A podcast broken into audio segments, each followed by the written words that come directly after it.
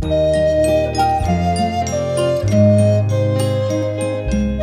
the studio of KPSU Portland and in association with the Department of History at Portland State University, this is Beyond Footnotes. Join us as we explore public, local, and world history through discussions with professors, authors, fellow students, and alumni, as well as local historians. So, thank you for joining us. I'm Lily. And I'm Madeline. And welcome to Beyond Footnotes. Today we're interviewing Courtney Yilk. Courtney is a program manager at Confluence, a nonprofit that connects people to place through art and education. She has a BS in anthropology from the University of Colorado and an MA in museum studies from the University of Nebraska. Thank you so much for joining us, Courtney. And full disclosure, I have a pleasure of working with her, so yeah. Full disclosure, Lily's pretty great to work with. Thank you. uh, so, to start, do you want to just tell us a bit about your background? Um, what led you to be interested in anthropology and what led you to where you're working now? Sure. Um, you know, background, you know, I just always go back to growing up and the people and places, I guess, that influenced me. Um, and, and I just see the tie, uh, you know, the tie that goes from, you know, childhood time with my grandmother, Maxine Rosemary Fletcher, and her really artistic um, unique eye. She lived in a small town in Nebraska called Grand Island, and she loved texture and color and objects and anything with a really good story. And um, and so I just uh, had a really close relationship with her, and uh, just kind of fell in love with objects and the stories about the places and sort of the people that they came from with a really great artistic slant to it, if that makes any sense. And on my dad's side of the family, again, uh, smaller towns in Nebraska, um, we'd always just sit around the table and listen to aunts and uncles and grandparents and great aunts and uncles talk about the you know their lives and their times and the, the trials and tribulations of being farmers and living in small town Nebraska. And, um, those were just really strong influences and got me thinking about people and communities and family and how it all comes together. And that's kind of stuck with me throughout the years. Um, and, and then, you know, uh, getting older, uh, formative years in Colorado, um, somehow in high school, picked up, um, I can't remember which class it would have been, but picked up a copy of Bury My Heart at Wounded Knee. Mm.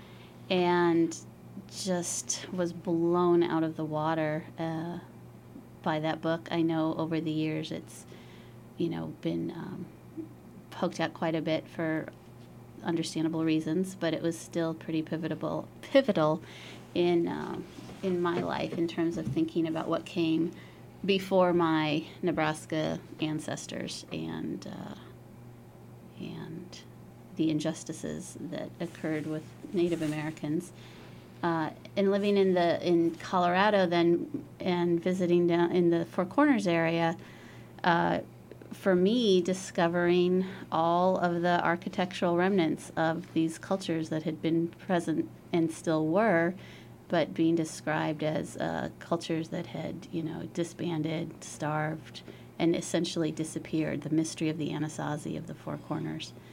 Um, so th- those themes resonated with me and came up later in life, not necessarily during my studies as much, but still sat with me and have really uh, come through and, and helped me find pretty fairly good job satisfaction currently now with Confluence, I guess. But I'll get to that later. Uh, yeah, and so anthropology just seemed like you know you had mentioned here in in this sheet you, you guys are what?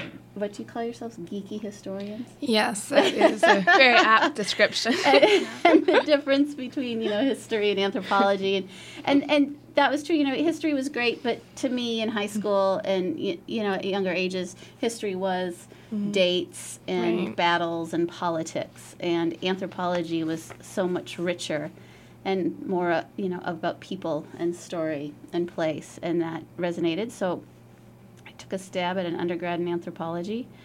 Um, and loved it. Uh, you know, the process was pretty straightforward, just like any other degree. You apply, you hopefully get accepted, and do your coursework and do well at it.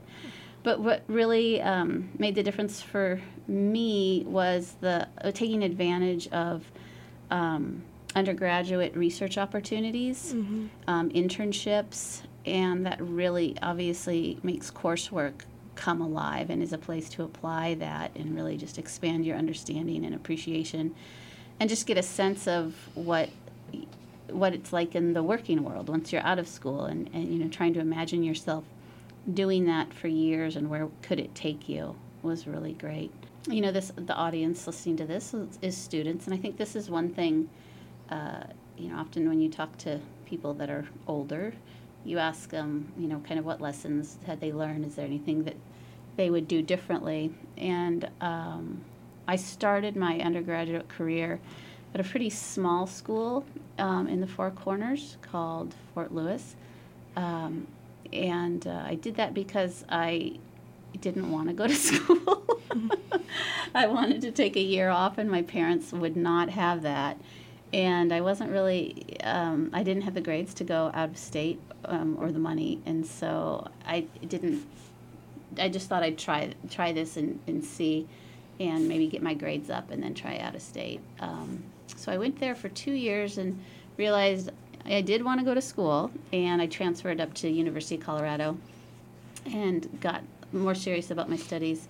And that's when I really got involved in the internships. But back to that, um, one way to think about things, I think, in undergrad is, I think I thought a little bit too much more, uh, uh, much uh, about the actual the school itself and how that would look on paper, versus the type of experience that you can get applying your education to um, you know, seasonal summer work or internships. You know, I left the Four Corners area, which was so rich and abundant with um, anthropological opportunities for undergrads, with uh, the archaeology down there, but also with the, you know, the um, um, the, the different pueblos and the Navajo and what have you down there. I could have done interesting things there. I don't regret it. It was it's just something that I think back on about my, how I viewed schools and what I should graduate with. Um, it's just something that I might have taken more time to consider, maybe. Um, yeah, so that was undergrad. Okay. Uh, And then, uh, so that that makes a lot of sense, like what you said, like valuing the uh, experience itself rather than the school. I mean, yeah, exactly. yeah, know- yeah. and like you know, Harvard, for example, maybe. Yeah, exactly. And I can't remember. I'm terrible. I can't remember the author. I want to say it's Malcolm Gladwell, but Mm. someone in the last handful of years wrote a book, and they were talking about um, students that work so hard to get to Ivy League schools, and they might not be the best. They're not the best students, Mhm. but they think that as long as you know they get to that Ivy League school, and it actually, in the long run. Often students can do better at a school that doesn't have the reputation because they get somewhere where they actually can uh, they don't have to compete as much and so there's room for them to do more and they actually come out ahead and in a way look better on paper because they were a better student at that school I think that makes So, sense. yeah Um, I guess the other question is, um, what was the process of getting a master's degree in museum studies like, which is something that a lot of his- history majors are interested in as Yeah. well. So. well in, in and in these fields you know unless you you know that you want to be in academia hmm uh, you know, history, anthropology, museum studies, or museo- museology is it's it's that question of what are you really you know didn't do your parents ask you this? My parents ask me this all the time. what, of what are you going to do with an undergrad in anthropology? Uh, I didn't really know how to answer that. um, so I spent a handful of years waitressing. It was really great, and and uh, traveling, and um, then decided I, it was time to get serious and figure out what I was going to do. And it felt like museum studies was sort of you know applied would be applying a bit of that anthropology and, and, and my interests to some to a more specific job title with a brick and mortar building with a regular schedule. But I mean, that's the practical side of it. But truthfully, museum studies goes back again to um, how much I loved spending time with my grandmother, and how I think the power for me of material objects to um, just be imbued with meaning and symbolism and and uh, storytelling, and what they can teach you about a people, place, or time. So I, I see museums. I really, really value museums, and I think I think they're just incredible institutions that have so much capacity to speak to such a breadth of people in different ways because of what we bring to them when we walk in the doors and how we'll each respond and react to, you know, their collections. Hmm. Yeah. So I applied. I got accepted. I did the coursework, and just like undergrad, really, it's uh, just so important to, you know, talk to those professors, speak with the curators at the museums, just mm-hmm. see what opportunities there are to expand your education beyond the, you know, coursework. Mm-hmm. So after that, you ended up doing field research with different rock art in Wyoming and Arizona, Colorado, and Zimbabwe. Do you want to talk a little bit about the fieldwork experience? Yeah, well, that that was actually in between the two degrees. Okay. So, um, so towards the end of my undergrad, I decided um, to do a semester abroad um, in Zimbabwe, and it was with a school called the um, School for International Training out of Brattleboro, Vermont.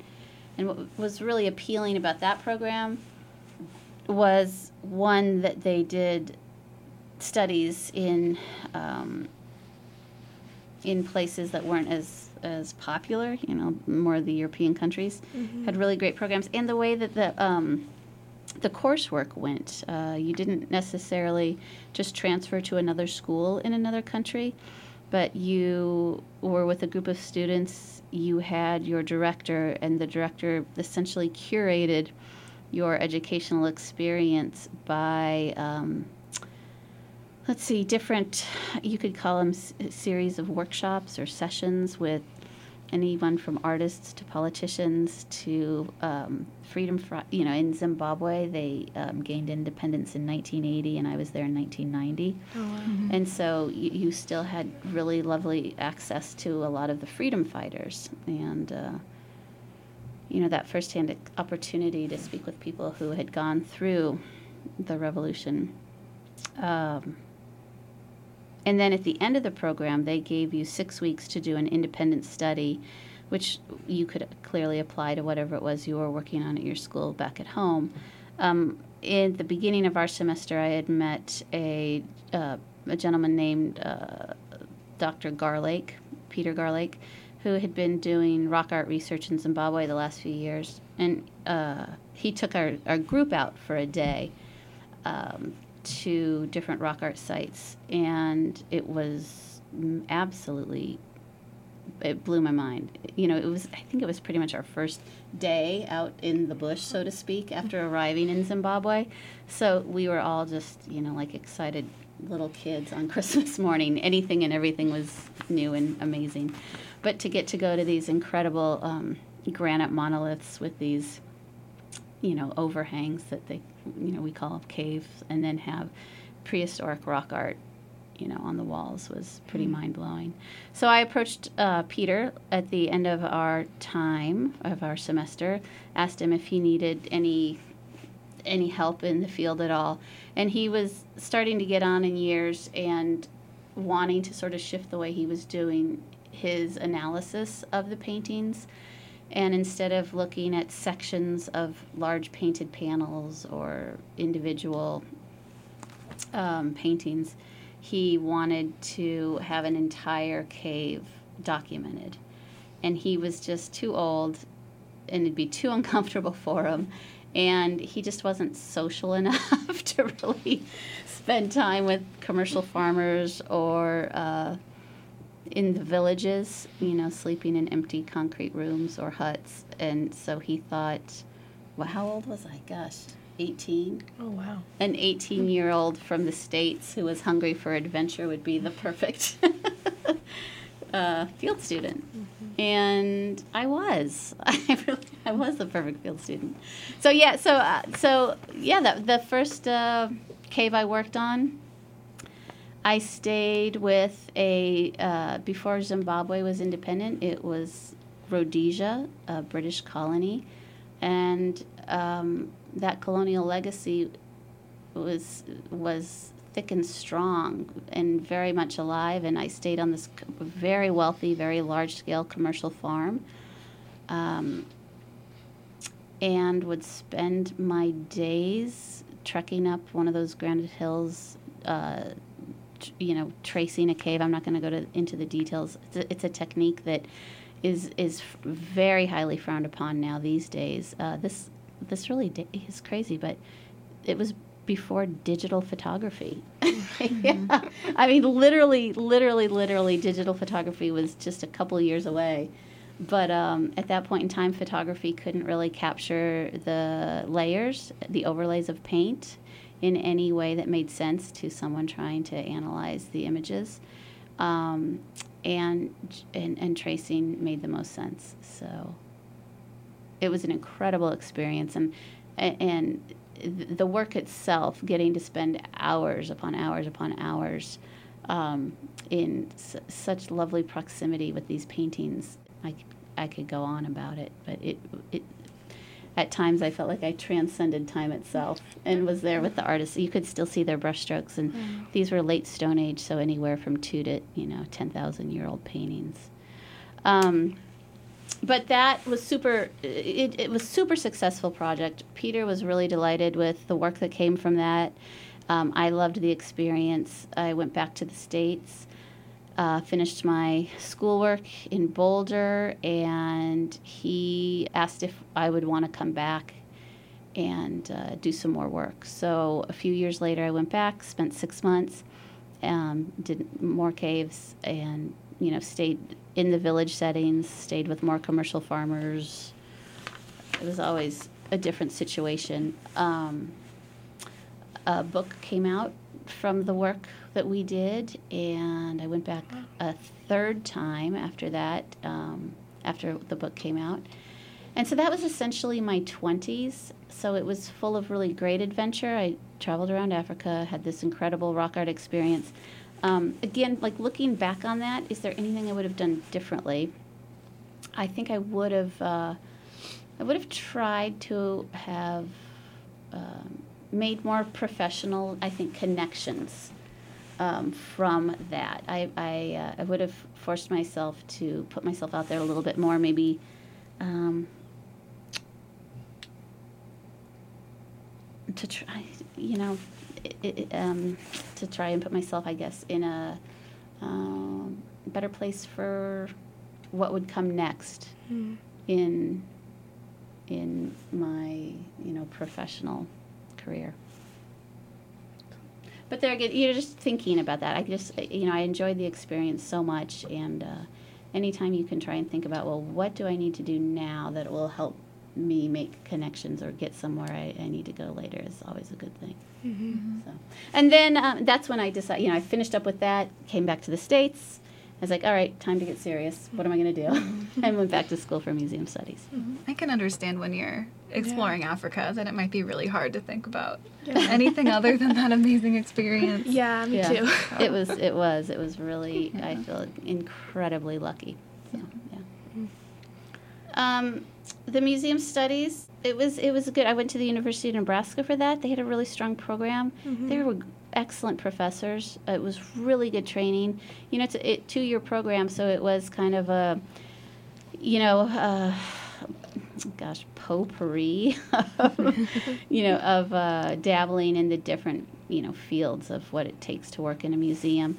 At that point, you know, I was I was pretty set on uh, the education and programming side of things, but really loved obviously the work with exhibit design and development collections management is, is fantastic mm-hmm. and again I, I, just adored and loved those um, classes because i really love material culture and so got to work with some good collections there and do some great research projects um, and did an internship with the museum of nebraska history mm-hmm. which was nice uh, to start that was the first time I started thinking about um, about really developing museum programming. And it was fun in Zimbabwe. Actually, I, I did quite a bit of that because I spent so many t- so much time out in the village areas, and I was definitely I definitely stood out um, and attracted a lot of attention from young people. So as soon as school was out, they you know I, I would have quite an audience, and I made a lot of really young friends, and they didn't really know what to make. They didn't have any background knowledge or have any familiarity with the paintings. So we had a lot of fun talking about symbols and what symbols are and what kind of symbols are in their lives and how do they express themselves and their culture and applying that to the paintings and you know lots of fun ways picking up bits of pigment around the village areas and making our own paintings. Not on the rock walls, though. That's good to know. oh yeah, so after Zimbabwe, yeah, so that was it. The other, the in, in Colorado again, Yeah. that was a, a- just a stroke of luck. A friend was up in Estes Park, Colorado, in a bookstore, and standing next to someone, they struck up a conversation. Um, somehow she mentioned that I had just come back from Zimbabwe doing rock art. He said, "Oh, that's funny. I'm a rock art researcher." and uh, and through that uh, um, interaction, I was I was introduced to a professor out of uh, University of New Mexico who um, continues to run uh, a lot of rock art research projects in the Southwest, and that was fantastic. Larry Loendorf is his name, um, and that brought again se- very very seasonal work in um, Canyon de Chelly in Arizona, uh, outside of Dubois, Wyoming, and down in southeastern Colorado.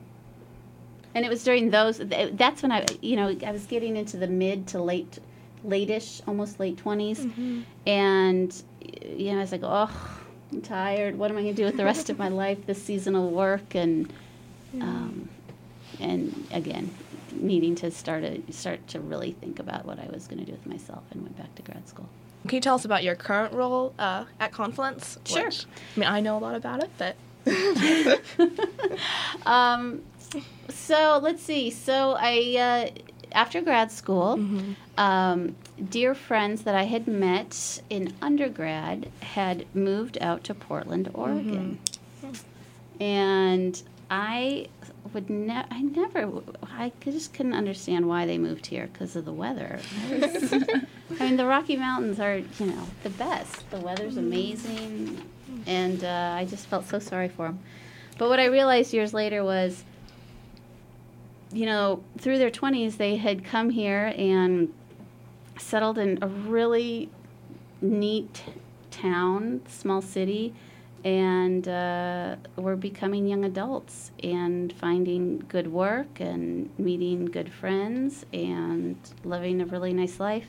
So I came out, checked things out, thought it looked pretty wonderful, and uh, still applied to grad school, but moved out here while I kind of did that work and, and waited to hear, and then came back as soon as I finished grad school. Um, the summer between my two years in grad school, I came out to Portland and uh, got an internship at OMSI, um, which I was very, very happy to have come into my world. You know, science wasn't necessarily my field. Um, in science education, you know, definitely not.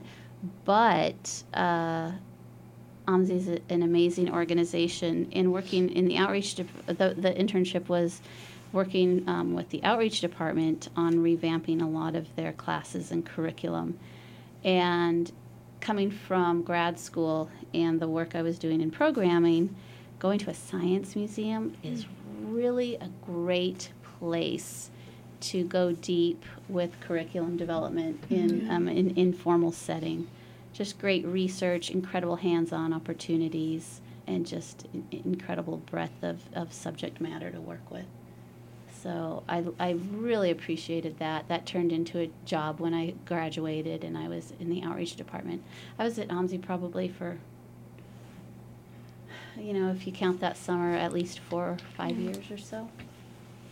Um, and uh, let's see after the so confluence. So um, took some time off, started having some, got married, started having kids.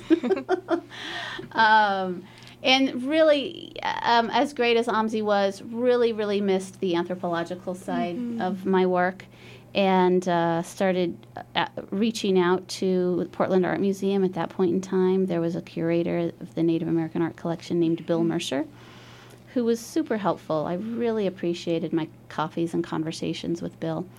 And he um, clued me in on something called this Cathlapotle Plank House project that mm. was happening up in Ridgefield, Washington.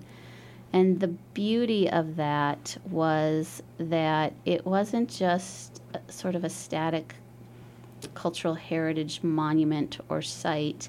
What was really intriguing about it was it was being done in partnership um, not only with PSU Archaeology and Fish and Wildlife, but with the Chinook Nation.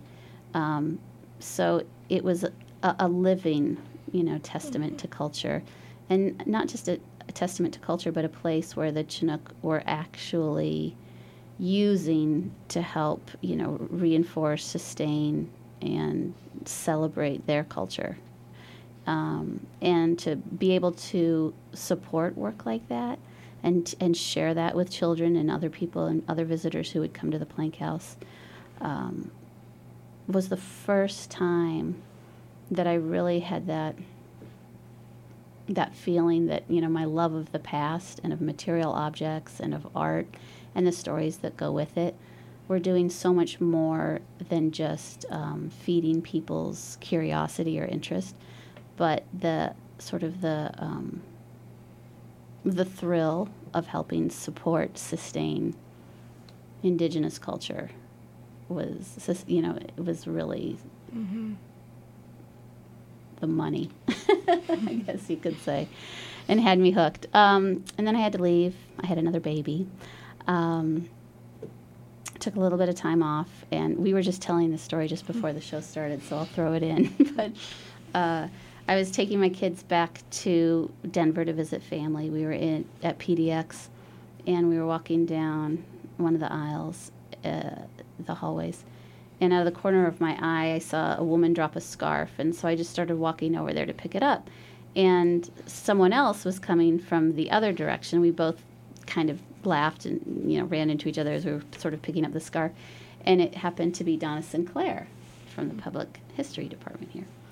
And uh, we had worked together at the Plank House on a project, and uh, just had a really nice time catching up I was starting to say, yeah, I'm, you know, starting to think about, you know, when am I going to get back to work? She's like, oh, well, that's that's funny because I was just going to ask you if you were starting to think about going back to work because the Confluence Project is looking for people.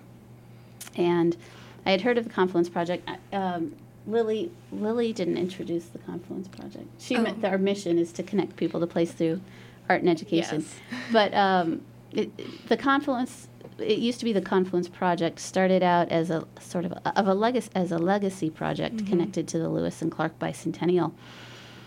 Um, with the side note that it it had ambitions to do a little bit more than just to celebrate and honor and explore the Lewis and Clark expedition. What it really wanted to do is um, expand and tell a more inclusive story about the people and the environment um, that Lewis and Clark traveled through and met with on their journey. And not just at that point in time, but to do something that would help people realize number one, that the environment was a very different place then, and that the people that Lewis and Clark encountered were plentiful and numerous mm-hmm. and all over this river, and that more importantly, that they're still very much here. Um, and that was that's the intent of Confluence. And so, gosh, that was back in, you know, before 2000, um, and here we are in 2018. Um, Confluence does their work through different art installations and landscape mm-hmm. installations along the Columbia at what we say are sites of significance. These are sites that have been sites of human habitation for thousands and thousands of years and also have a capacity to tell an environmental story that transcends the millennia. Um, And why do we do this? We've broadened the mission um, to say to connect people to place through art being the installations mm. and other aspects of the work we do um, and education. So my job, so I, I got the job with Confluence, and this was about six and a half years ago now, and it's just been a fascinating journey of of of evolving with an ever evolving nonprofit. Uh, when project when Confluence started, it was um, intended to get these art sites built and then give them away to the communities or the institutions that had the interest and ability to take them on, and just sunset as an organization. Um, and as it got to a place, this was around 2007, 2008, to start having, to really um, start making those arrangements. There were partners at the table to do this, but the economy collapsed. People were backing away left and right. Um, and I think at that time, too, the organization, this was before my time, was really beginning to realize that by handing these sites off, it was breaking up the project and that mm-hmm. the integrity of the story it was trying to tell, of what it was trying to impart, would be really compromised because basically the trajectory of each site would go off in a different way and receive different levels of attention. They would, it wouldn't be a cohesive project anymore. Um, so I came on board in 2011 and since then have just been working to try and find out um, what it means to be a sustaining a sustained organization and what it means to provide uh, public programming um, at sites like this and to the larger communities along the river that help people understand more about these cultures, these Columbia River Indian cultures that are still with us today, thriving and ever growing. Um, could you give us like an example of some of the programming Confluence does? sure. uh, well, you know what? Actually, I'm going to use this to make a plug for. Yes, plug away. Please. Um, we're going to be piloting our first Confluence road mm-hmm. trip this summer. Um, so if any of you are interested, um, call Courtney at Confluence 360 693 0123. The trip's going to be July 13th through the 15th, and we're only biting off the lower Columbia for this trip. Mm-hmm. Um, but uh, basically, it's it, it, I just I'm just so thrilled with the lineup of speakers yeah, that we got for it. Oh, it's incredible. Mm-hmm. We're going to be out at the Sandy River Delta um, in Troutdale on a Friday, late afternoon uh, Friday with uh, Michael Karnosh, who is the ceded lands manager for the Grand Ronde tribe. Greg Archuleta, who teaches Lifeways um, classes for the Grand Ronde, is and is just a, an incredibly mm-hmm. knowledgeable um, artist in his own right, but also a traditional educator. And Bill Weiler from the Sandy River Watershed Council, and we'll be walking and talking about evolving land ethic and exploring the Confluence site out there as well with a really great dinner at a super cute place called the Historic Cedar House beforehand. Uh, we'll be meeting at Fort Vancouver at the Confluence Land Bridge uh, that Saturday morning. Um, and I'm thrilled to say we have uh, Lillian Pitt, mm. the highly celebrated, uh, you know, Native American artist, joining us. Who a lot of her artwork is uh, the public artwork along the land bridge. And uh, Dr. Christine Dupree, who uh, wrote a really fascinating book called Being Cowlitz and exploring and creating and sustaining Cowlitz identity. Um, they'll be joining us for the land bridge part of the walk, and then we'll be joined by uh, Doug Wilson, again, who's an archaeologist associated with PSU, for a really deep dive into the archaeology at Fort Vancouver, and we'll all have a meal together at the Grant House. Um, heading out to Cape Disappointment to see the confluence work, but more, um, more int- even more interesting than the confluence work will be. Um, um, we've been invited by the Chinook Indian Nation to have a salmon bake with them that Saturday night up in Bay Center at their headquarters. Um, and Tony Johnson, the uh, Chinook Nation chair, will be taking us down to the old village site. Then we'll all head back down to Cape Disappointment for a tour on Sunday morning. But again, it, I think I went into great detail on the itinerary, not to try and sell to tell, sell you, but just to use that, I guess, as an example of, of the way that Confluence is really trying to connect people who are interested in a much deeper and richer story about culture and people along the river um, to these unique places. And it's not done through just these art installations. Of course not. The art installations are there because of the type of work that the people are doing, because of the meaning and the stories that have been growing and evolving from this land, um, and coming out through very contemporary voices. Um, it's just really, it's a really wonderful opportunity. So that's something we have coming up. Uh, last year we also started something called Story Gatherings Yeah. which was really meaningful, really exciting programming we did. Um, we, a couple colleagues, had been working on collecting uh, interviews with tribal elders and culture bearers from homelands along the river associated with places where confluence sites are.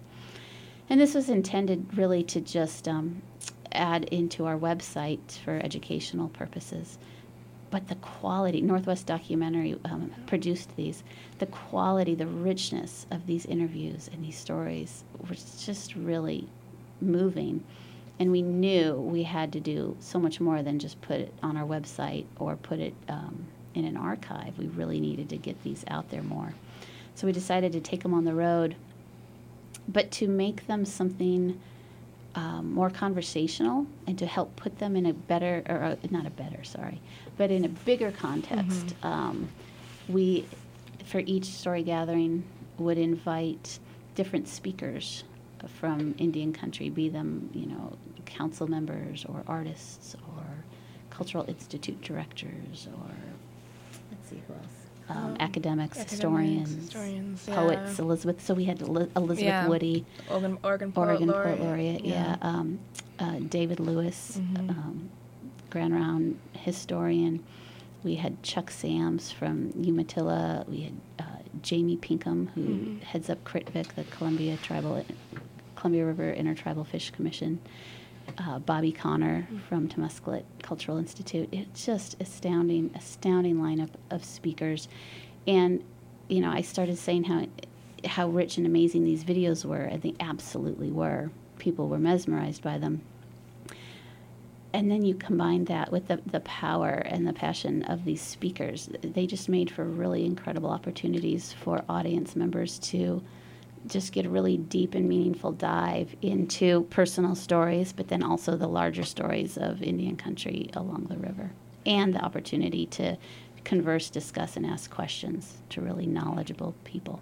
And every story gathering was unique because you know we have slightly different panelists and slightly different clips. So even though there's a similar setup, you'd get a totally different experience every time. Every single Yeah. time, wasn't it? They It was just had really amazing, Yeah. you know, characters of their own. Each one, I agree.